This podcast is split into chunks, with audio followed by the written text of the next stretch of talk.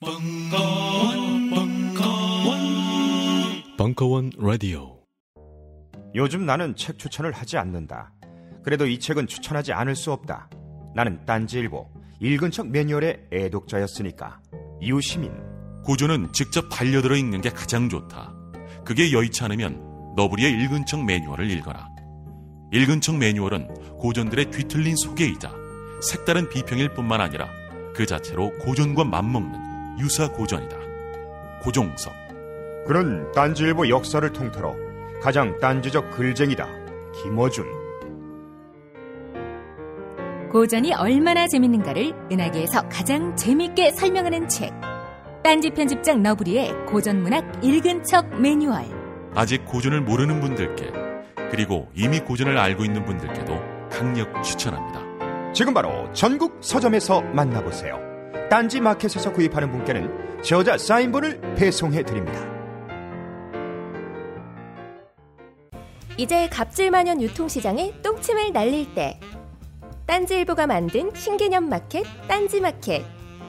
판매자와 소비자 모두가 갑이 되는 상호 갑질주의. 원가를 후리지 않되 낮출 대로 낮춰낸 합리적 가격. 딴지일보 기자들이 직접 취재하며 검증한 믿을 수 있는 상품들 명랑 소비문화 창달에 이바지하리라 딴지마켓 마켓.딴지.com으로 접속하세요.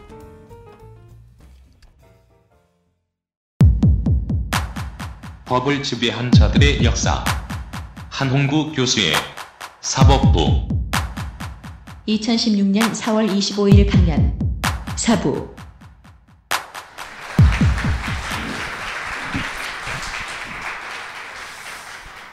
네, 강의 재밌게 잘 들으셨죠, 그렇죠?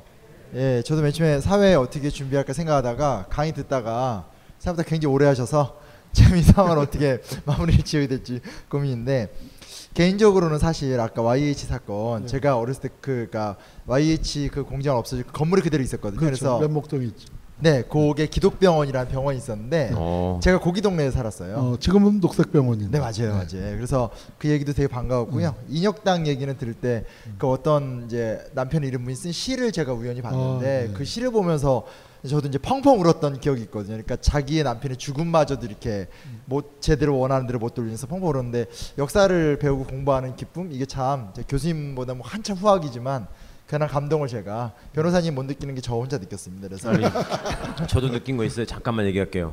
최강욱입니다. 안녕하세요. 아까 교수님 강연하시던 중에 심 선생님 들었겠지만 그 얼굴을 너무 많이 맞아가지고 알아보기 어려웠다는 대변인 들으셨죠 얘기? 그 사람이 박권흠이라는 사람입니다. 나중에 어떻게 됐는지 아십, 아십, 아십니까 혹시? 거기서 김대 아, 저 김영삼 씨의 최측근으로 김영삼 씨 연설문이나 칼럼 같은 거 써주던 사람이에요. 원래 기자인데 그 대변인 하다가 두드려 맞아가지고 얼굴을 못 알아볼 정도로 그래- 그러고 한 달 동안 입원했어요. 그 사람이 다 부러지고 막 이래가지고 나중에 그 사람이 어떻게 됐느냐? 전두환이가 만든 민정당에 들어가가지고 어? 신군부가 집권한 다음에 거기서 아주 잘 나갔습니다. 국회의원 두 번 더 하고 상임위원장도 하고 그러고 나서 한번 검색해 보십시오. 최근에 인터뷰도 했습니다. 당신의 그 민정당 행에 대해서 어떻게 생각하느냐라고 기자가 물으니까 뭐랬는지 아세요? 내가 그때 민정당 만들어 가지고 같이 하는 바람에 나중에 YS가 3당 합당해서 대통령이 되지 않았냐. 변절을 하려면 그렇게 해야 되는 겁니다. 여러분 같으면 그렇게 두드려 맞고 그그 그 당으로 또 들어가실 수 있겠어요? 아무나 할 수 있는 게 아닙니다. 그 제가 차마 그 사람의 이름을 안 밝힌 이유가 아셨죠? 그 교수님 사실은 강의나 이런 거 팟캐스트를 꾸준히 들었는데 사실은 지난 몇 년간 교수님께서 항상 이렇게 뭐라 되나 앞에 강의의 거의 모든 내용은 이렇게 힘든 얘기 막 하세요. 그러면 이제 어떻게 냐 지쳐 이렇게 되면 지난번 강의처럼 이렇게 막판에 가면 희망이 있다. 뭐 우리는 발전하고 있다. 이렇게 아주 모순적인 얘기 많이 하셨는데 드디어 이번에 아주 낙관적인 결과가 나왔잖아요. 네. 그래서 어떻게 보면 이제 어, 그 낙관적인 결과가 드디어 역사의 대망이 도래했는데 네. 똑같은 얘기 하시면 안 되잖아요. 그래서 네. 희망의 터 위에서 혹시 하실 말씀 또 변호사님도 이렇게 얘기를 한번 해주시면 어떨까 생각이 듭니다. 어, 제가 늘 하는 지난번에도 그 얘기했나요? 그 찬스를 놓치면 안 된다. 역사에 생각보다 찬스가 자주 와요. 근데 자 이게 변화한 겁니까 안 한 겁니까? 변화 아직 안 한 거예요. 변화 아직 안 한 거거든요. 이거 이 찬스를 놓치면 어떻게 돼요? 아 역사 복잡하지 않아요. 저런 애들 밑에서 5년 더 살면 돼요. 근데 우리가 이 찬스를 놓치고 5년 뒤에 찬스가 다시 올까요? 전 진짜로 물어보고 싶은 게 이번에 그 아까 시간이 없어서 다 보여드리지 못했지 못했지만 이번 선거가 뭡니까 흑수저들이 분노한 거 아닙니까? 못, 참, 못 참겠다 꾀꼬리라고 이제 한 건데 제가 학생들한테 보여, 그 수업 시간에 요새 뭘 보여주냐 하면은 열심히 찾아갖고 그 보여준 게 2002년 대통령 선거를 보여줬습니다. 애들한테는 지금 대학생들한테는요 노무현이 우리 저 노무현을 대통령 뽑았을 때와 썼던 그 기억이 없어요. 역사는 다시 쓰여져야 한다는 말을 제가 실감을 하는 게 아, 한 20년, 30년 지나면 감이 틀려져서 다시 쓸 수밖에 없구나 싶은 걸 절감을 한 거예요. 얘네들 입장에서는 자기가 세상 뉴스란 걸 듣기 시작했을 때 노무현이 이미 대통령이었던 거예요. 그리고 그 다음에 이제 부패하고 뭐하고 이제 추락하는 것만 보게 된 거죠. 근데 노무현 대통령 그 후보 이제 출마했을 때 그리고 후보가 됐을 때 열정적으로 했었던 아주 유명한 연설이 있죠. 600년의 역사를 바꾸자고. 이제 비로소 청년들이 어? 정의를 미칠 수 있는 사회, 세상을 한번 바꿔보자. 이제 이런 얘기를 했습니다. 그 무슨 얘기? 자기가 어렸을 때 부모님이 했던 얘기가 모난도지 정만다, 정만다 이놈아 이런다고 세상이 바뀌냐 나서지 마라 그러는데 이제 우리 한번 세상 정말 바꿔보자. 그러면서 그 바꾸는 세상의 내용에 대해서 뭐라고 얘기했냐? 이제 부자 아버지 없어도 학교에서 공부만 본인이 열심히 하면은 어, 대통령도 될수 있고 장관도 될 수 있고 국회의원도 될수 있고 노무현처럼 대통령도 될 수 있는 그런 사회 만들잖아 그랬어요. 그럼 그런 사회가 뭡니까? 그런 사회는 학벌도 없고 뭐 아버지의 재산이 뭐 내, 나의 신분을 결정하는 사회가 아니잖아요. 그게 얼마 그게 100년 전 얘기가 아니었습니다. 겨우 14년 전 얘기예요. 14년 전. 근데 지금 흑수저가 됐어요. 12년 전에는 어땠습니까? 그때 탄핵 끝나고 난 다음에 어땠어요? 아, 우리가 영남 자민련 만들 뻔 했잖아요. 새누리당이 그렇게 치고들 뻔 했잖아요. 그때 박근혜가 뭐라고 하고 다녔습니까? 국민 여러분, 거대 여당의 독주를 막아주세요. 그러고 울고 다니면서 여의도에서 방패서 영등포 청과물 시장에다가 천막당사 쳐졌습니다. 울고 다녔어요. 그 박근혜가 지금 청와대에 가 있고 그 독주하는 거대 여당이 죽을 쏘고 있는 민주당이었습니다. 이게 불과 12년 전 일이에요. 예, 역사가 이렇게 확확 바뀐단 말이에요. 찬스가 생각보다 자주 와요. 그래서 우리가 아주 어려운 데서부터 출발해서 여기까지 왔는데 그리고 엄청나게 변화시켜가면서 왔는데 최근 왜 힘들었냐? 우리가 찬스를 계속 놓쳤거든요. 87년 6월 항쟁 놓쳤죠. 지난 25년, 30년 사이에 노마크 찬스를 세 번 놓친 겁니다. 6월 항쟁 때 이겼어야죠. 외환위기 가져왔을 때 나라 망, 망쳐먹은 놈들 이 재벌들 해체시켰어야죠. 근데 재벌 해체 못 시켰더니 지금 재벌들이 노동개혁하자고 달려들잖아요. 우리나라 삼성공화국 됐고. 그래서 뭐 그, 그게 20년이 안 된 일입니다. 2016년인데 20년, 그거 97년, 98년 얘기 아닙니까? 98년 얘기 아닙니까? 그리고 2004년도에 찬스 놓쳤죠. 12년 만에 찬스 왔습니다. 찬스가 보통 제가 계산해 보니까 7년마다 한 번씩은 와요. 그런데 우리가 2004년도에 찬스가 왔는데 그 찬스 흘려보내고 언제 우리가 준비가 안 됐는데 2008년도 촛불이 왔는데 촛불을 흘려보냈지 않습니까? 촛불을 흘려보내고 8년 만에 아무도 예측을 못하고 촛불이 가져온 게 뭐냐면은 우리 기운이 빠져버린 거예요. 그렇게 길바닥에 다 쏟아져 나왔는데 세상을 못 바꿨으니까. 세상이 바뀌는 줄 알아? 여러분 그게요 3.1운동이랑 비슷합니다. 우리가 지금 보면 3.1운동이 성공한 운동이죠. 일제시대에 보면 그거 실패한 운동이에요. 그렇게 길바닥에 나와서 죽고 만세불르고 했는데도 세상이 안 바뀌었단 말이에요. 그래서 그렇지만 우리가 지나놓고 보니까 어때요?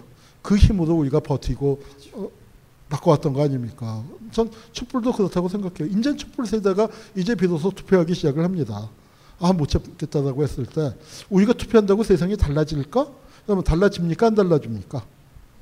이걸 안 바뀐다고 역사가 안 바뀌는 거야라고 가르치는 게 역사 교과서. 저들이 만드는 역사 교과서예요. 왜? 세상이 바뀌면 어떠, 어떻게 해요? 세상이 바뀐다는 확신이 있으면 이 어린 것들이 맨날 세상을 더 바꾸자고 더 아우성을 칠 거 아닙니까? 근데 세상 절대로 안 바뀌니까 우리 시키는 대로 그냥 저 스펙이나 열심히 쌓으면 밥은 먹게 해줄게. 세상 안 바뀌는 거야. 그냥 깨갱하고 들어와. 이런 역사관을 심어주겠다고 역사교육서 바꾸자는 건데 그거를 우리가 거부해버린 거 아닙니까? 세상은 바뀌는 거야. 이렇게 우리가 바꿀 수 있어. 표 한 번 찍어보니까 어때요? 국회의원 선거 끝나고 난 다음에 어떤 변화가 있었습니까? 저만 하더라도요. 방송국에서 인터뷰하자고 전화가 오더라고요. 어, 진짜로 이명 제가 너무 많이 와서 사실은 국정원에 숨었습니다. 국정원에 들어가 있으면서 아 국정원이라서 방송 못 나가요.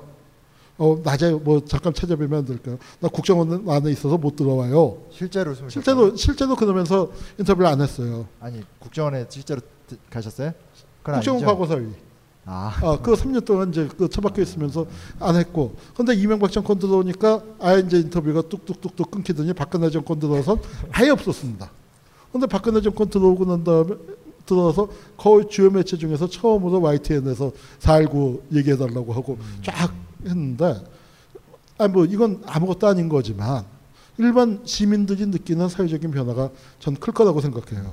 벌써 박근혜 지지율이 30% 무너졌죠? 그가 무너져서 20%대로 들어 들어왔고 여러 변화들을 지금 체감할 겁니다. 그러면은 이렇게 야 국회의원 선거에서 한 표 던졌더니 이런데 대통령 선거에서 한번 제대로 해보자.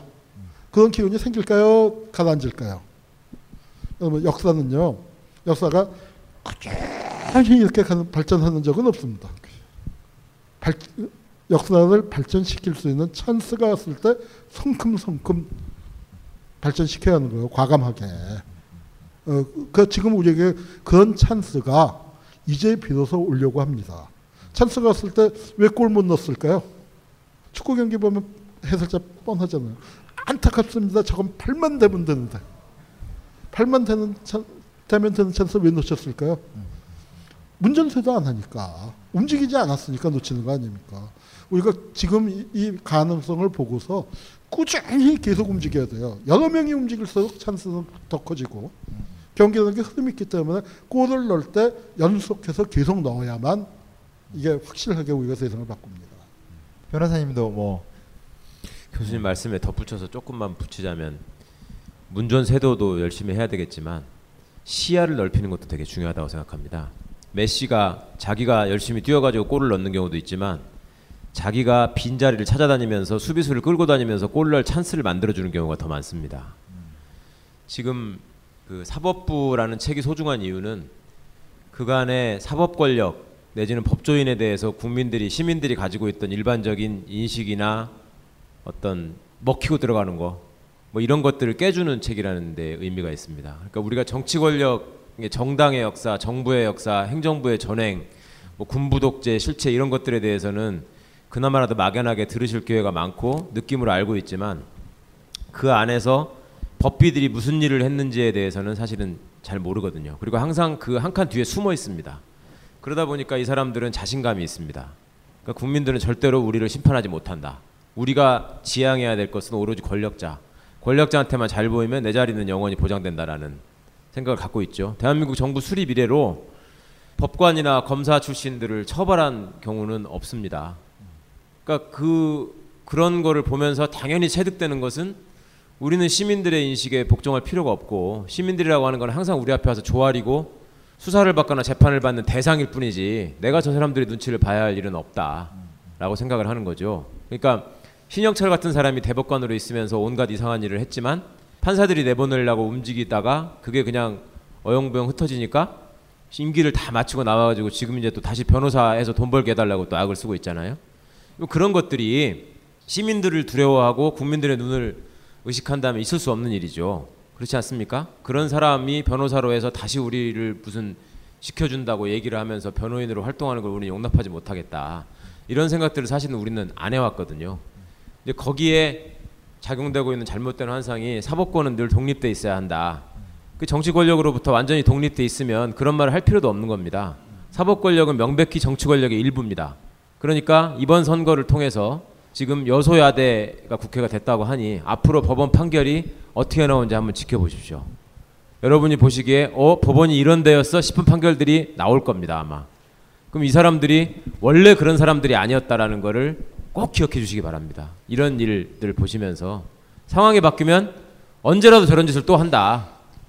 그 반드시 잊어버리지 마셔야 되고 그렇게 우리가 별 관심을 갖지 않고 잊어버리고 있는 사이에 김황식은 국무총리가 되고 이회창은 대통령 후보가 되고 김기춘은 다시 살아나서 대통령 비서실장까지 했던 겁니다. 그 마지막 말 때문에 제가 원래 써놓은 거 순서 바꿔봤는데 제가 얼마 전에 책을 보다가 그 친일 임명 사진을 보다가 네. 이제 박흥식, 이- 박흥식. 예, 친일 기업인 1호로 반민특 1호로 잡혔다는 사람 봤는데 그냥 사실 좀 막연하잖아요. 그래서 일일이 인생을 기억하는 것도 아닌데 뒤져보다가 이 사람이 1994년인가 죽었더라고요. 그러니까 우리가 보통 이렇게 친일 기업이라면 좀 이렇게 일찍 죽었을 줄 알았는데 심지어 내가 살아왔던 인생이 아주 중요한 시점까지 그 인간이 같이 살아왔다가 죽었다는 거 되게 큰 충격을 받고 아이, 알았으면 그 확- 박, 박흥식이가요. 지금 말씀을 하셨으니까 그렇지. 네. 그 우리 사회에 얼마나 큰 영향을 미쳤냐 하면은요. 한국 원전 도입의 아버지고요. 원자력 발전소. 예. 그리고 강남 개발의 청사진을 제일 먼저 그려서 박정희를 설득한 사람이 박흥식이에요. 그러니까 우리 뭐 그러니까 우리 일제로부터 이어지는 그게 장난이 아닌 겁니다. 그러니까 지금 이제 이런 것들이 저는 옛날의 인물이라고 생각했고 교과서에서 옛날로만 배웠는데 막상 이제 공부하다 보면 내가 살아있는 그 시점에도 그 인간이 살아있고 되게 충격적인데 오늘도 이제 얘기 들으면서 계속 김기춘 나오잖아요 그렇죠? 아 생긴 것도 되게 마음에 안 드는데 나오고 김황식 막 이런 비교적 되게 이미지 좋다고 생각했는데 근데 이런 뭐라 그러죠? 이런 법비라고 제가 법비들에 대해서 물론 이번에 이제 편찬 작업도 하시고 책도 쓰셨는데 그 이상의 무언가 뭐 꼭 역사학자로서가 아니라도 우리 시민이 어떻게 된다라든지 이런 것들에 대한 좀 이야기를 어떻게 해주실 수 근데 있을까요? 제가 이제 법비 중에서 제일 그 가장 중요한 법비로 꼽고 있는 사람은 김기춘보다도 더 한 사람이 한 명이 더 있어요. 그 책에다가도 쓰고 그 다음에 이제 하여튼 그 한겨레 신문에다가도 그 이 연재를 마칠 무렵에 그분의 실명과 사진을 대문짝만하게 실었습니다. 한겨레 신문하고도 상의를 했는데 그 좀 고민스러웠죠. 왜냐하면은 이렇게 명예훼손 걸릴 수도 있으니까. 그리고 사실을 적시해도 명예훼손이거든요. 어, 이렇게 역사적인 사실이나 하더라도. 근데 고민을 했는데 왜 고민을 했냐면은 아 뭐 저 이제 그 제가 명예훼손 걸리면은 우리 최강욱 변호사님이 열심히 떼어주시겠지만 그 최강욱 변호사님이 상대하시기에 조금 큰 로펌이란 말이에요. 우리 나라 그 거기가 지금 이제 두 번째인가요? 태평양이? 예, 두 번째입니다. 어, 태평양의 대표 변호사예요. 누구죠? 가재환이요. 지금은 아닙니다. 지금은 아닌데 태평양의 대표 변호사였던 가재환이라는 분인데 이분은 개별 판결로서 자기가 그 역사에 남는 그 흉악한 판결을 한 사람은 아니에요. 근데 저, 저는 80년대 최악의 법비를 꼽으라면 서슴없이 그 사람을 뽑- 꼽겠습니다. 이 아까 얘기했던 대법원장 비서실장 그 사건도 그렇고 뭐 그 그런 대부분의 사건 당을 처리한 사람인데 그 당시에 유태응 대법원장의 비서실장이에요. 네.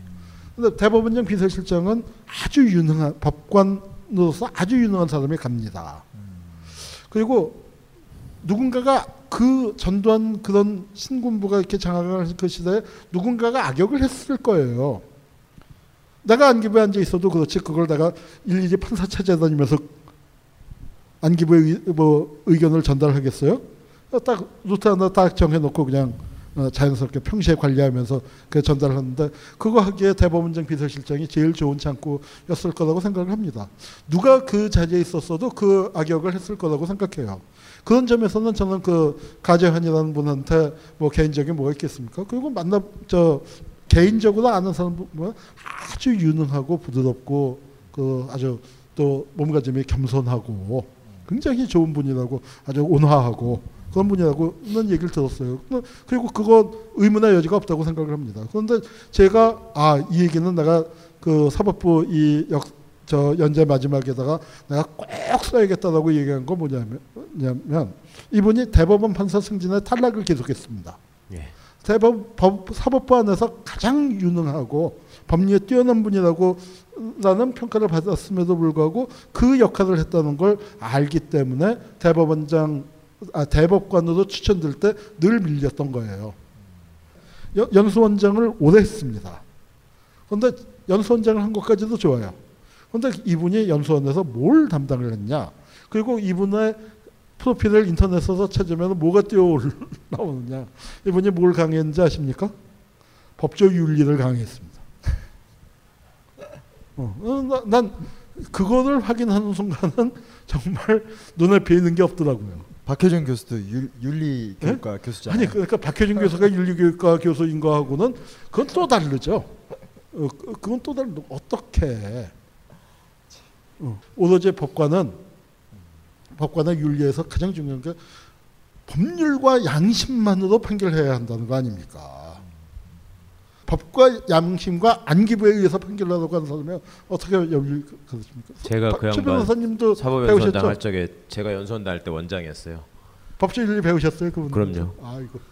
그 그리고 그 양반이 대전고등학교 나왔거든요. 하지만 씨가 경기가 아니고 본인은 경기를 안 나왔기 때문에 대법관이 안 됐다고 계속 생각하고 있어요. 예. 그런데 가재환 씨가 가장 자기가 아끼던 후배 고등학교 후배면서 판사가 있어요. 그 사람이 제가 사법연수원 날때 지도 교수였어요.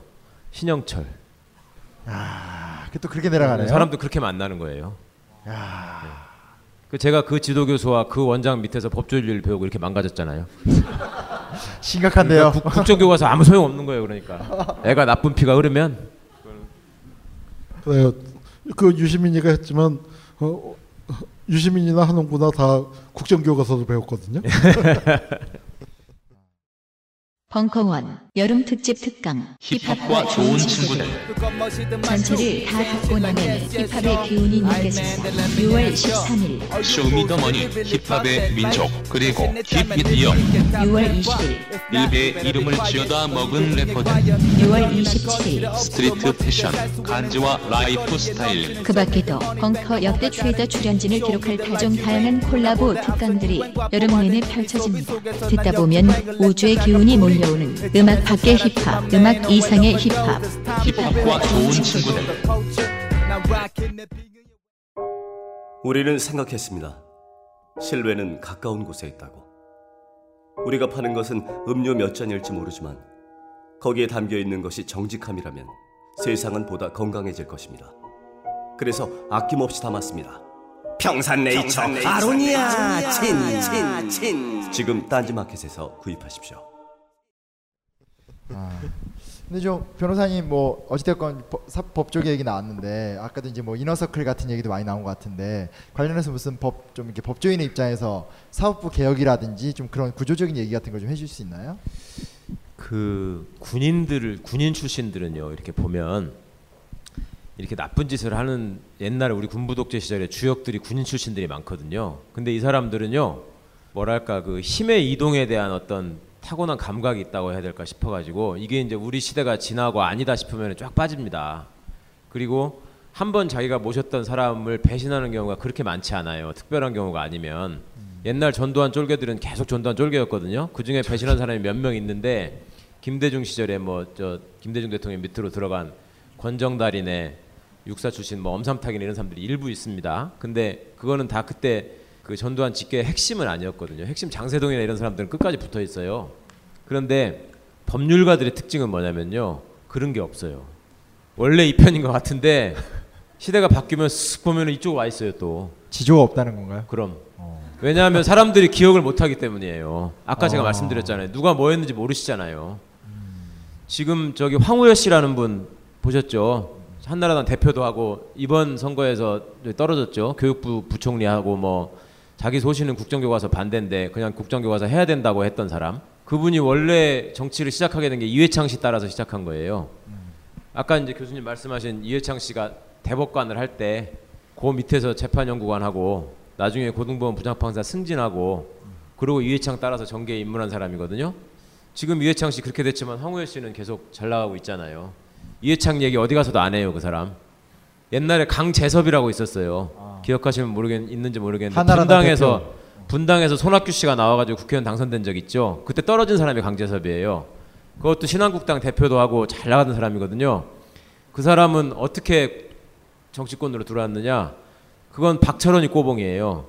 옛날에 노태우 때 월계수혜라고 그 검찰 출신들이 주역이 돼서 만든 아주 그 권력 내 하나의 같은 사조직이 있어요. 군인이 아닌 그 월계수의 핵심 멤버였어요. 강재섭 씨가. 근데 박철원은 그 뒤에 그냥 홍준표 만나가지고 온갖 우세를 떨고 그렇게 해서 망가졌지만 강재섭 씨는 여전히 잘 나가고 있는 거죠. 그러니까 시대가 바뀌어도 국민들이 기억하지 못하면 이 사람들은 나는 서울대 법대를 나와서 고시에 합격한 사람이고 법조인으로서 승승장구했던 엘리트라 엘리트다라고 선전해 가면서 계속 그걸 이어갑니다. 어? 그리고 당신 옛날에 왜 이렇게 했느냐? 그러면 판사는 판결로 말한다. 너는 검사였잖냐? 검사 동일체의 원칙에 의해서 조직 안에서 잡음을 낼 수가 없었다. 아우 얄미워. 잊어버리시면 안 됩니다. 그러니까 그거 어떻게 했으면 좋겠냐고요. 그래서 이름을 적지 않습니까? 이름을 적- 이름을 적는 거예요. 이, 이름을 시민 편찬위원. 어, 예, 우리가 아, 진짜로요. 그 제가 이제 이 작업을 시작을 한 게 영화 변호인을 보고 나서 아. 이제 시작을 했어요. 음. 그러니까 한 40년 지난 다음에 우리나라 손자들이 변호인 보고 난 다음에 물어보면 뭐라고 해야 하나. 저 할아버지 저거 실화 맞아요? 응 그렇단다. 그 멋있는 변호사 아저씨 어떻게 됐어요? 응 어떻게 하다가 대통령이 되긴 했는데 어, 정의를 세워보자 뭐 정의로운 사회 뭐 청년들이 정의를 부르짖게 하자 뭐 그렇게 얘기하다가 잘안 돼서 떨어져서 죽었대. 어 그러면은 그 변호인은 나쁜 저 고문했던 놈들은 감옥 갔나요? 아니 연금 따박따박 받아먹다가 늙어 죽었는데 국가유공자라고 국립현충원에 붙였대. 이렇게 얘기할 수는 없잖아요. 응?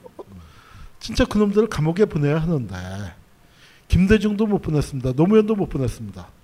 근데 한홍구나 최강욱이 방방 뜬다고 감옥 보낼 수 있을까요? 택도 없죠.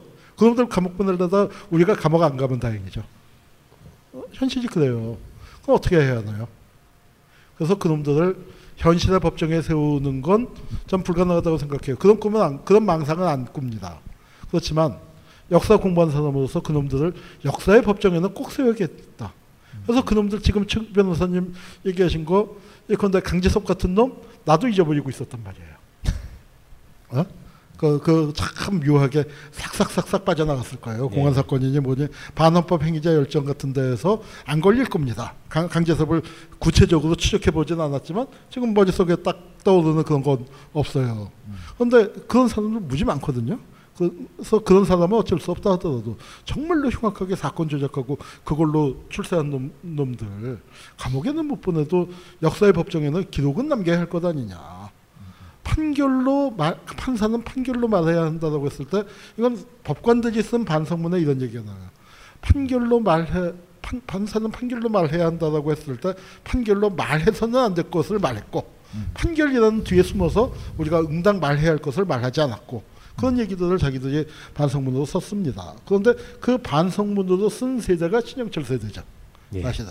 예. 사실은 신영철이 그때 신영철이야 거기다 서명을 안 했겠지만 신영철로 대표되는 지금의 고위 법관들이 그 반성문을 썼던 세대입니다. 그 세대들이 또 높은 자리에 올라가니까 또 그런 이상한 짓들을 했어요. 독수리 오형제의 한 분이라고 그 좀 후배들이 기대했던 박시환 판사도 사법부에 들어서 좋은 판결도 내린 게 있지만 사실 그 과거사계의 IMF라고 해서 그 배상금 물어내라 예, 판결의 예. 주역이 박시환 판사였거든요. 이런 분들이 올라갔음에도 불구하고 젊었을 때 좋은 목소리를 내던 사람들이 기성이 됐을 때 늘 우리에게 실망스러운 결과를 보여줬습니다. 그런데 그거는 사법뿐만 그런 것이 아니라 모든 역사가 다 그래요. 그러니까 변화의 힘은 어디 있어야 하느냐? 늘 젊은 이들에게 있어야 합니다. 사법부에서 좋은 판결이 나온다면 그거는 고등부장 또는 대법관들이 보다는 젊은 판사들이 좋은 판결을 많이 낼 거라고 생각이 듭니다. 다만 우려스러운 점은 지금의 사법 그 시스템 자체가 옛날의 젊은 판사들 중에는 어려움도 겪고 가난한 집에서 태어나고 이 사회의 여러 다양한 측면들을 보면서 나름의 정의감을 가진 사람들이 그래도 법관 시스템에 들어가서 그 사람들이 어떤 하나의 분위기를 만들어내기 때문에 용기를 내서 그 안에서도 송곳이 뚫고 나올 수가 있었는데 지금은 아예 어려서부터 강남에서 자라왔고 노동자들은 게으른 것들이 돈만 많이 받아가려고 저렇게 땡깡 피우고 파업하고 있는 거고 그런 식의 밥상머리 교육을 받은 사람들이 판사로 이제 자꾸 올라가는 게 그 지금 이제 우리 사법부의 그러니까 그 어려운 측면이죠. 그러니까 과거에는 권력의 힘으로 정치 사법이 사법 국민이 사법부를 불신하게 되는 가장 큰 이유였다면 지금은 법조 엘리트들이 갖고 있는 이 계급적 속성 거기서 자연스럽게 나오는 안기부가 필요 없는 거예요. 그거는 안기부가 작동할 필요가 없어도 그 방향으로 흘러가는 이 계급 사법이 훨씬 더 큰 문제가 될 거라는 점이 그 우리가 이제 새로운 과제로서 맡고 있는 거죠. 이게 저도 진짜 기대가 되는 게요. 저도 얼마 전에 이제 그 민족문제연구소에서 나온 친일 인명사전을 이제 집에다 갖다 놓고 필요할 때마다 보는데 무엇을 기대하든지 상상 이상의 친일의 행적을 보일 수 있어요. 그래서 이렇게 찾아보면 야 야 이것도 했네? 어, 이거 진짜 깨요. 그냥 우리가 알고 있는 통상적 이미지를 확확 뛰어넘는 놀라운 어떤 친일의 탁월한 활동들을 보여서 되게 놀랐는데 이런 사전이나 이런 열전 작업들이 만들어지면 정말 이거는 너무너무 중요한 것 같아서 꼭 좀 많이 참여해 주셨으면 좋을 것 같고요. 변호사님은 좀그좀 이렇게 이런 사법부에 이게 교수님께서 역사적 단죄를 하신다면 사실 뭐 현실적인 뭐 이너서클의 개혁이라든지 구조 개혁 같은 것들에 대한 좀 얘기를 해주실 수는 없을까 해서 제- 네. 제도가 바뀌지 않으면 민주주의는 완성되지 않습니다. 근데 그 제도를 바꾸는 데 있어서 가장 중요한 것은 국민들의 관심과 질타입니다. 지금 판사를 뽑는 제도가 바뀌고 있습니다. 그걸 얼마큼 아시는지 모르겠는데 그게 바뀌고 있는데 그거를 못 바뀌게 하려고 못 바꾸게 하려는 저항이 지금 계속 생기고 있습니다. 그게 겉으로 드러나기로는 지금 사법시험 제도 부활 아니 존치. 존치의 문제로 나오고 있습니다. 그냥 들으시기에 뭐 고등학교만 나와도 노무현 대통령처럼 사법시험에 합격해가지고 법조인이 될 수 있는 길을 만들어야 제- 줘야 되는 거 아니냐. 로스쿨은 돈 많은 애들만 가는 거 아니냐. 이렇게 지금 얘기하면서 감정선을 건드리고 있거든요. 그 배후에 있는 생각을 잘 해보셔야 됩니다. 왜 로스쿨 제도가 도입되고 사법시험이 폐지됐는가에 대해서 한번 생각해 보셨습니까? 그거 노무현 대통령 때 만든 건데 부자들만 법조인 되게 하려고 그렇게 만들었을까요? 처음에? 그게 아니었거든요. 지금 이렇게 망가져버린 이 법비들의 역사가 어디서 비롯됐는지를 따져보니까 소위 관료 사법이라고 하는데요. 국민들이 굉장히 어려운 걸로 치고 선망하는 사법시험에 합격한 사람들이 서로 다 동문이 되는 겁니다. 응? 적을 때는 사법시험에 합격한 사람이 8명 뿐일 때도 있었어요. 그 다음에 많아봤자 300명이었고요. 최근에 한 1000명 됐다가 이제 제도가 바뀌었죠. 그 사람들이 대개 같은 대학 동문이고요. 3분의 2 이상이. 그 다음에 반 이상이 다 같은 고등학교 동문이었습니다. 그럼 그 사람들끼리 앉아가지고 나중에 그 사람들을 설사 단죄할 기회가 온다고 할지라도 후배가 선배를 처벌해야 되는 상황이 되는 거예요. 한국처럼 학연과 인연을 중시하는 사회에서 그거 어려운 일입니다. 그렇죠? 그리고 그런 시스템 하에서 자라는 사람들이 뭘 생각할까요? 내가 우리 국민들의 삶을 생각하고 소수자의 아픔을 생각하고 약자의 억울함을 생각해야 된다. 그거를 해결하는 법률가가 되어야 한다. 그런 생각을 할까요? 그런 생각 하는 사람도 물론 있죠. 그렇지만 대부분의 사람은 아, 선배들 보시기에 괜찮은 사람, 무난한 사람, 이런 사람이 되고 싶은 겁니다. 그리고 그런 사람이 선배들로서 밟아간 길을 보면 아무도 손해를 보지 않았거든요. 그러니까 그런 사람들이 손해를 보는 역사를 만들어야 되고 그런 사람들이 반드시 손해보고 도태가 되는 제도를 만들어야 됩니다. 그러니까 그거는 판사를 뽑는 데 있어서 대법원 마음대로 뽑을 수 있게 하, 하면 안 됩니다. 지금은 이제 경력이 있는 사람들만 판사로 되게 바뀌었거든요. 근데 그거조차도 자기들 마음에 드는 아주 이제 튀지도 않고 그냥 무난하고 말 잘 듣는 애들만 뽑아가지고 판사를 시키는 제도를 지금 만들어가고 있습니다.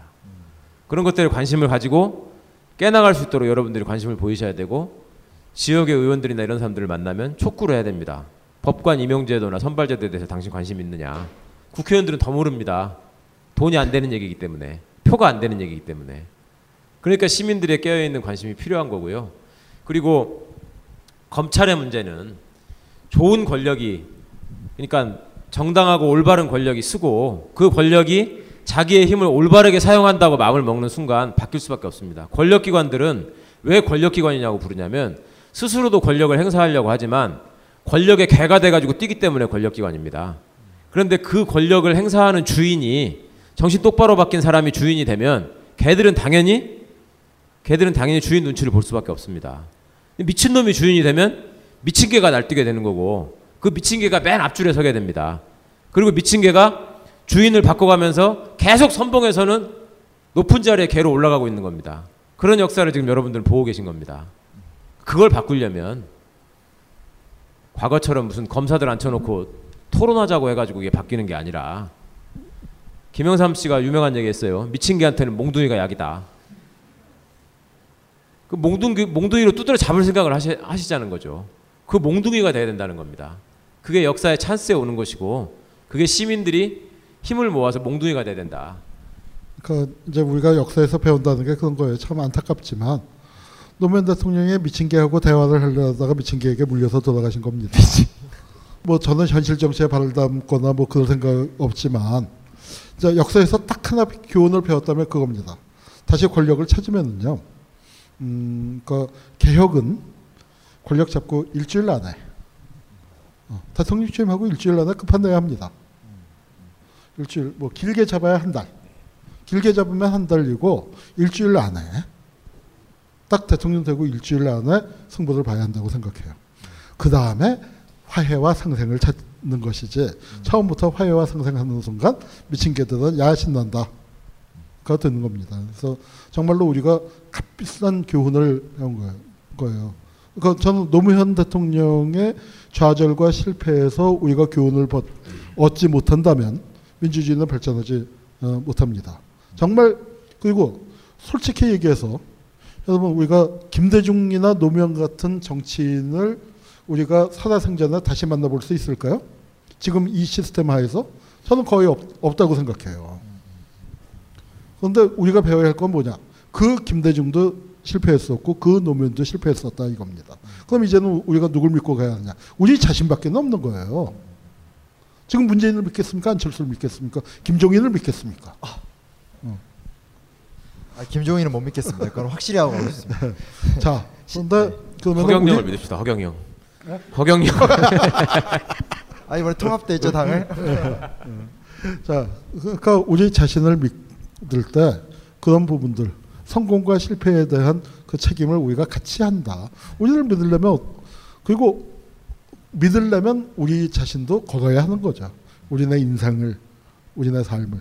그리고 역사에 대해서 책임을 지는 게 필요하다고 생각을 하는데 제가 이제 그 며칠 전에 그 애들한테 그, 그 흑수저 얘기를 이제 과제를 줬어요. 과제를 줄 때는 선거 전이에요. 발표는 선거 후에 하게 하게 됐어요. 그러니까 묘하게 특별히 의도했던 건 아닌데. 그런데 이제 뭐 그 형걸 하다가 보니까 그 학생 중에 하나가 그 애들 장래 희망, 초등학생들의 장래 희망. 그 2등이 뭔지 아세요? 어, 뭐고 임대업자. 예, 건물주예요, 건물주. 어, 초등학생이. 근데 제가 그걸 보, 봤을 때 이제 딱 드는 생각이 뭐였냐면은 그 이제 몇 년 전에 제가 강연 끝나고 난 다음에 질문을 선생님들한테 질문을 하라고 했는데 성남에 가서 했어요. 성남에 어린이집 선생님들 모아놓고 강연을 했습니다. 그랬더니 젊은 선생님 한 분이 뭐 질문을 하더니 이제 거의 울먹울먹하면서 자기 얘기를 하는 거예요. 어, 어쩌면 좋냐고. 뭐 그 전날인지 애들한테 뭐 그러니까 자기 어린이집에서 장래 희망이 뭐냐를 조사했대요. 별로 큰 데도 아니고 한 열댓 명 있는데 그 중에서 두 놈이 뭐라고 썼냐면 정규직이라고 썼다는 거예요. 현재가 바뀌면 과거는 바뀔까요? 아니 뭐 과거 자체가 바뀔 수는 없겠죠. 현재가 바뀌었다고 해서 80년 5월 27일 도청에서 죽은 형들이 살아날 리는 없으니까. 근데 저는 자꾸 이제 그 제가 80년도에 3학년이었어요 대학교. 그렇기 때문에 딱 광주 세대죠. 그 광주에 어, 짐에 남아 있습니다. 그런데 80년 5월 27일 그 새벽이었으면 5월 26일 밤 5월 27일 새벽에 마침 내가 그때 서울에 있었기에 망정이지. 내가 광주에 있었으면 어떻게 했을까? 이게 우리 세대한테는 이게 피할 수 없는 질문이에요. 그러니까 우리 세대 뭐 위아래로 몇 년한테는 그 질문을 내가 광주에 있었으면 나는 총을 들었을까? 나는 어떻게 했을까가 그 피할 수 없는 질문입니다. 저 어떻게 하는 게 좋았을까요? 여러분 보시기에 한홍구가 총을 잘 쏠 것 같아요? 아니면은 그 역사적 사건을 후대에게 전하는 걸 잘할 것 같아요?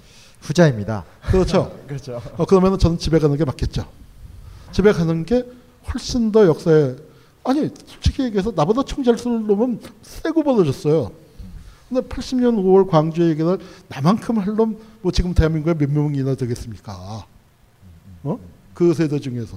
그럼 저 집에 가는 게 맞죠? 집에 집에 가는 게 오히려 운동에 훨씬 더 기여를 하겠죠? 자, 맞아요, 틀려요. 그, 지- 그 질문 어떻게 답변하세요?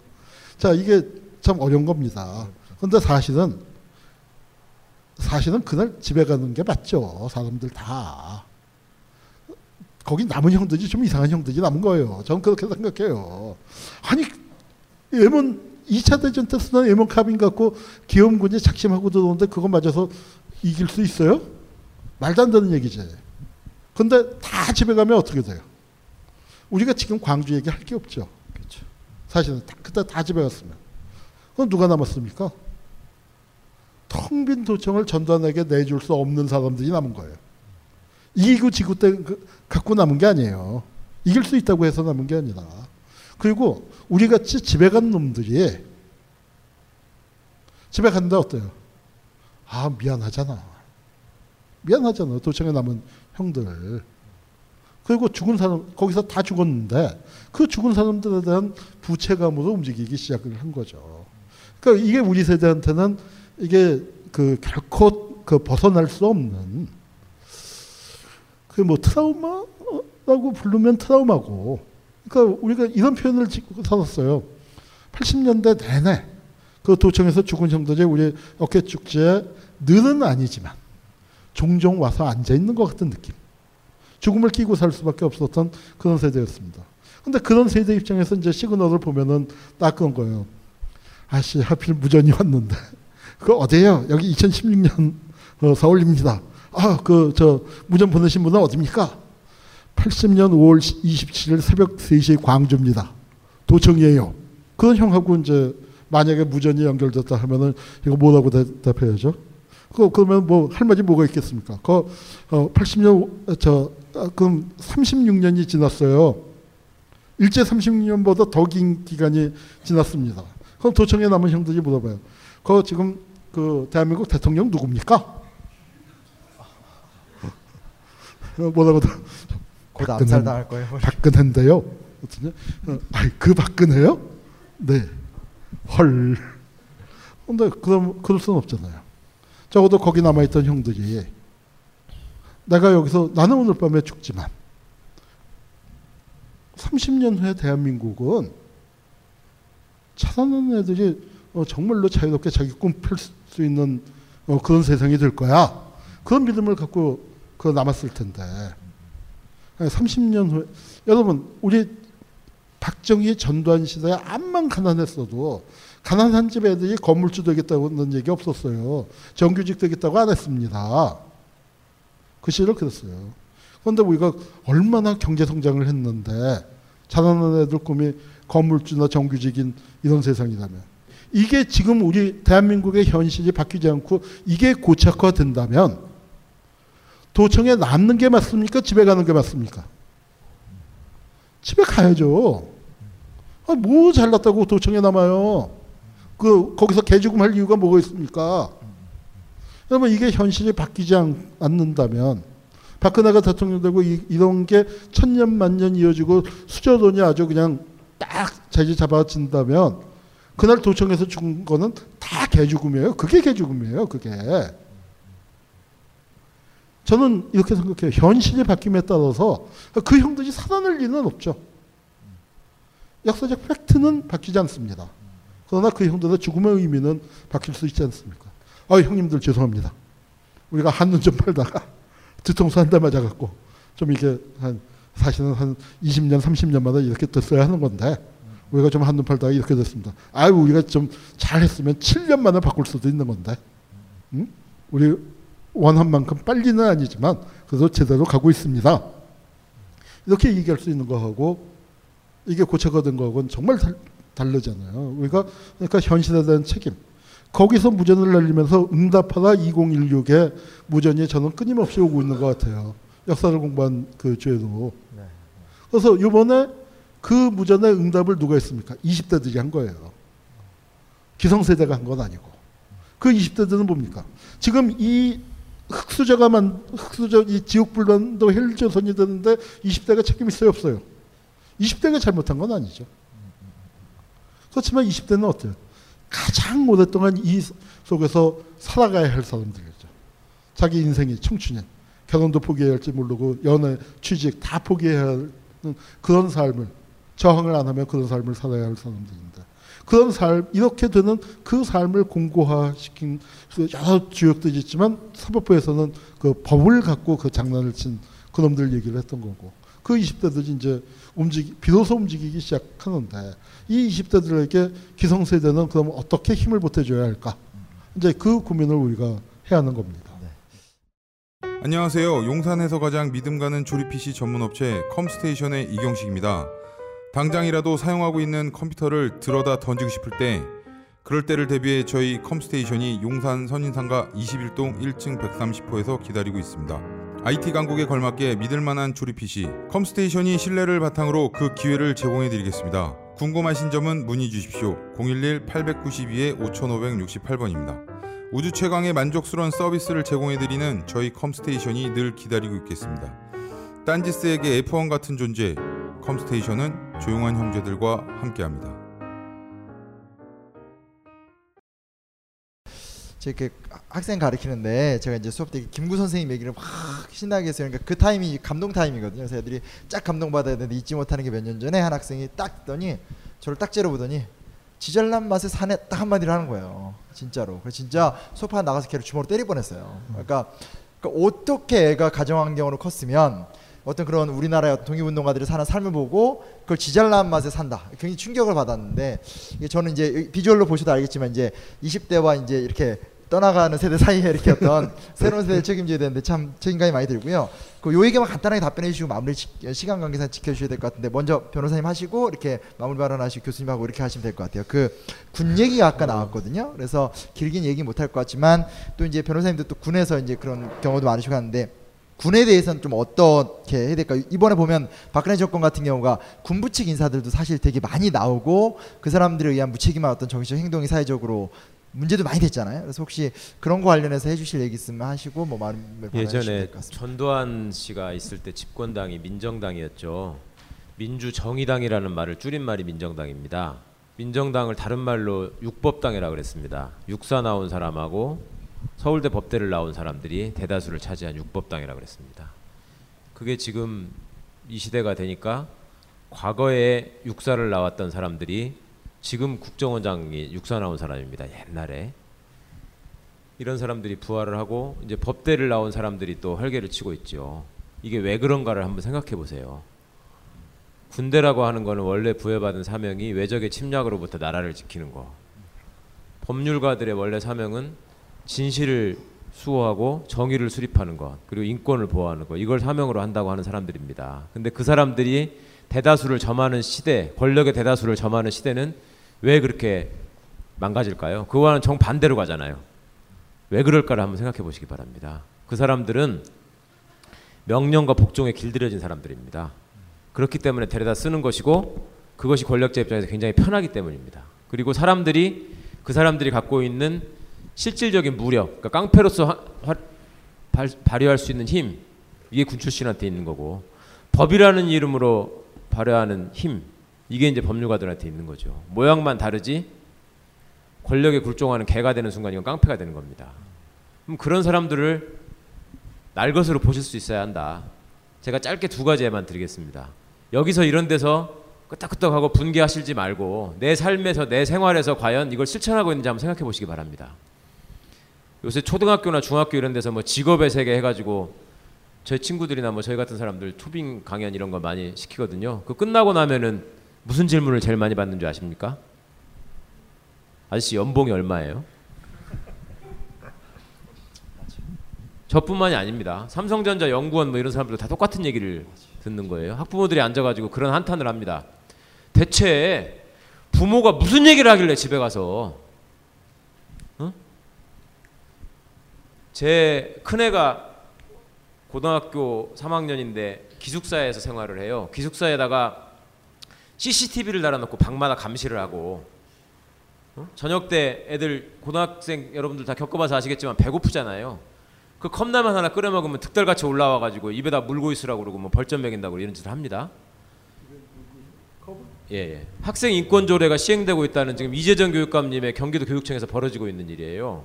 왜 이런 짓을 하냐? 너희 뭐 하는 짓이냐? 답은 간단합니다. 학부모들이 원하기 때문에. 그러니까 이런 사람들한테만 겉으로 니들이 무슨 엘리트인 척, 뭐 정의와 진실을 수호하는 척 하지 말고 똑바로 살아라고 하지 말고 우리는 똑바로 살고 있는지 한번 생각해 보자는 겁니다. 집에 가서 절대 선생님 말씀 잘 듣고 공부 잘해라. 그 얘기만 하시지 말고 어떤 사람이 되어라. 라는 얘기를 할 수 있는 그런 부모가 됐으면 좋겠다. 그런 형이 됐으면 좋겠다. 그 다음에 또 하나 마지막으로 이번에 세월호 유족들의 대리인이었던 박주민 변호사가 국회의원이 됐죠. 제가 그 선거운동 과정을 지켜보고 여러 가지로 돕겠다고 생각을 하면 참 마음 아팠던 일이 있었습니다. 그냥 박주민이 세월호 유족들을 위해서 길거리에서 노숙했던 사람, 세월호 참사의 진실을 밝히기 위해서 헌신했던 사람, 그 전에 약자의 인권을 보호하기 위해서 헌신했던 사람, 이것만으로 선거운동을 해서 압도적인 표차로 당선되는 나라였으면 좋겠습니다. 근데 그렇게 하지 못했어요. 박주민은 선거운동을 하는 과정에서 나는 대원외고와 서울법대를 나왔다. 이거를 크게 써야만 했습니다. 그러지 말았으면 좋겠습니다. 앞으로 국회의원이 되고자 하는 사람은 또 앞으로 뭔가가 되고자 하는 사람은 어느 학교를 나왔다. 무슨 시험에 붙었다. 제 학교 때몇 등이었다. 이런 걸로 판단되지 말고 평가받지 말고 어떤 삶을 살았다. 지금은 특히 인터넷이나 이런 시대이기 때문에 다 검색이 되고 다 확인이 되잖아요. 그런 것들을 통해서 아 이거는 진짜 사람 냄새 나는 사람 같은 사람이구나. 어? 상황에 따라서 말을 바꾸는 이상한 놈이 아니구나. 권력자에 따라서 권력자를 물어버릴 수 있는 미친 개가 아니구나. 그런 사람들을 식별하는 안목을 키워야 되겠다. 적어도 우리가 권력자가 되지 못한다면 그런 눈이라도 키웁시다. 그러기 위해서 이런 강연이 필요한 거 아니겠습니까? 예, 이상입니다.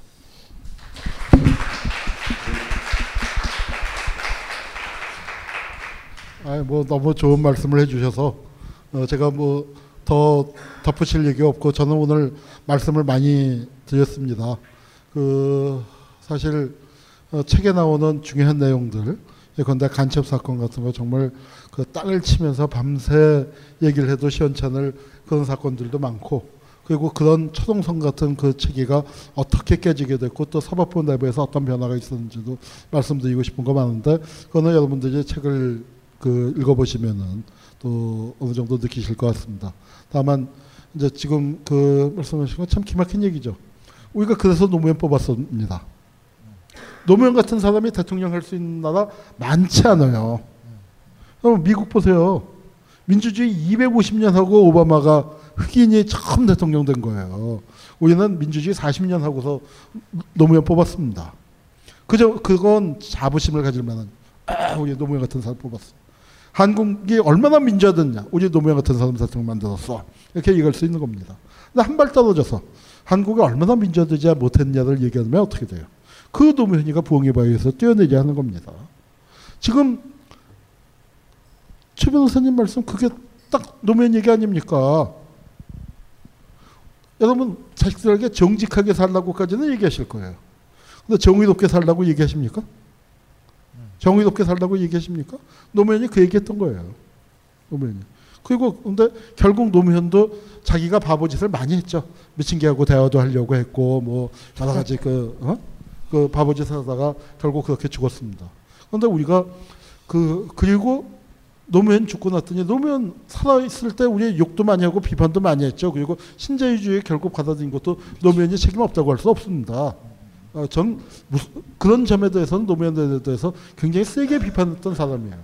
다만 과거사 쪽에서는 노무현에 대해서 비친 게 많다고 생각을 하는 사람이고요. 마침 제 전공이 과거사였기 때문에 그런 것이지 전체 평점을 주면 다 낙제예요. 두 과목 과, 중요한 거 중요 과목 과거사 그 다음에 그 양심에 따른 병역 거부 인, 수많은 인권 의지 중에서 하나 그거 낙제 면한 겁니다.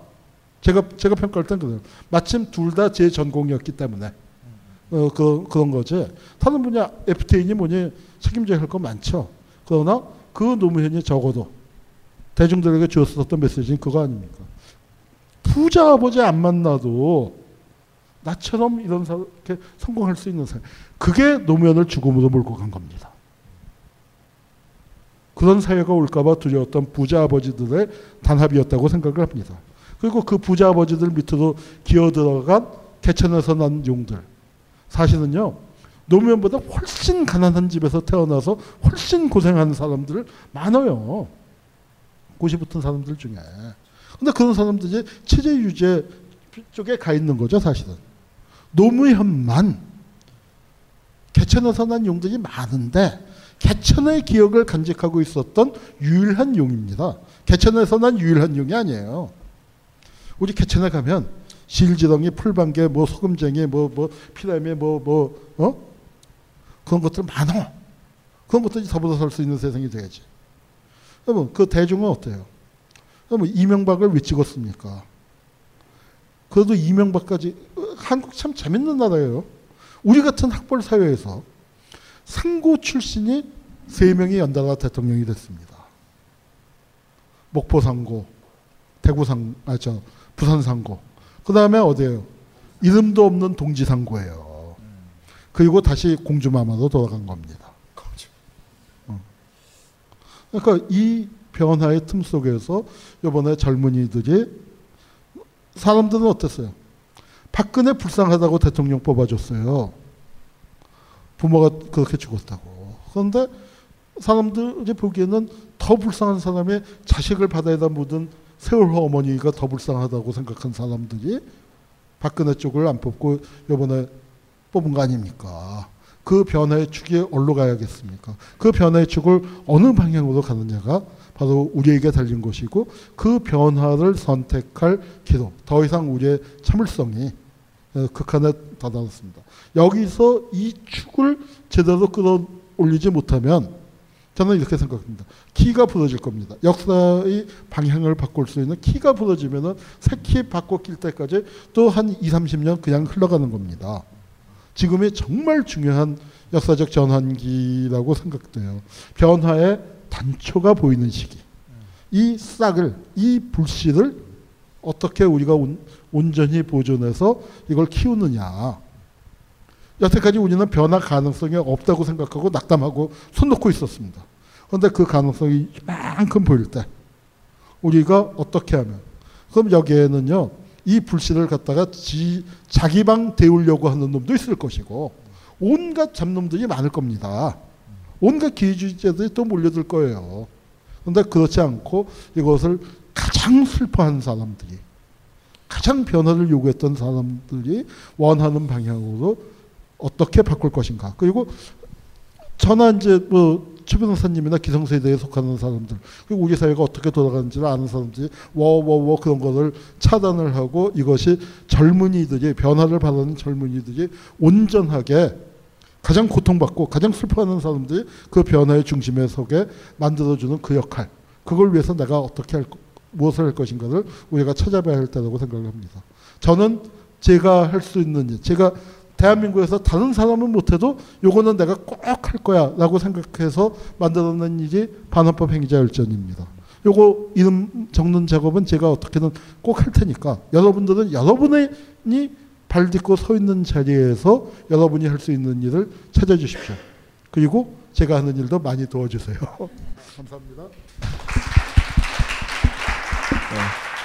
그 잠깐 어, 제가 저는 이제 응답하라 세대거든요. 응답하라 1994, 1997 제 고1 뭐 대학 기간일 때예요. 그래서 솔직히 말하면 교수님이나 변호사님께서 계속 이렇게 싸우시고 고생할 때 저는 그렇게 만든 세계에서 신나게 놀고 그렇게만 지냈고 아까도 학원 이런 얘기 하시지만 제가 학원 강사잖아요. 그래서 이렇게 학교에서 부모님들한테 한마디도 못하는 그러니까 막 마음껏 막 부모님들을 괴롭히는 학부모님들이 제 앞에 와서는 다 한마디도 못해요. 그래서 뭐 때려주세요. 심지어 막 때리기도 하고 욕을 해도 이게 정말 모욕적인 만약에 한다면 저, 희 저희 아들한테 욕하셨나요? 이런 이런 이유가 있어요. 그러면 알겠습니다. 끊고 이런 데서 살았거든요. 그러다가 우연히 장님 말에 아시는 말 알겠지만 이렇게 국정화 관련된 글 하나 썼다가 이렇게 뭐 좀 알려지기도 됐는데 사실 그러고 나서 되게 큰 피해를 많이 받았어요. 그러니까 학원들에서 다 연락이 막 끊기고 이러면서 지금 제 삶의 정체성이 이게 도대체 하원 강사인지 아니면 그뭐 정봉주 아저씨가 보통 이게 무슨 뉴발 뉴발갱인지 구분이 안 되는 삶을 살고 있는데 하나 확실한 건 오늘 이제 강의와 또 변호사님 말씀을 드리면서 진짜 저를 비롯해서 우리 아래 우리 다음 세대들이 중요하다 그리고 저도 되게 책임 있는 끝까지 책임 있는 활동을 해서 이제 그 다음 이야기. 그래서 나중에 이제 가시면 저한테 이제 영혼으로 전화하시면 제가 많이 바뀌었습니다. 제가 좀 더 잘했어요. 뭐 이러면서 멋진 세상 만들도록 함께 다 같이 노력하겠습니다. 오늘 그리고 또 11일부터 25일까지 강의해 주신 거 너무 감사하고요. 사부분 했으니까 다음엔 저 군부 같은 거 이렇게 해도 괜찮을 것 같습니다. 저 이렇게 박수로 변호사님하고 두 분 이렇게 많이 이렇게 해주셔서 감사했습니다. 감사합니다. 마무리하겠습니다.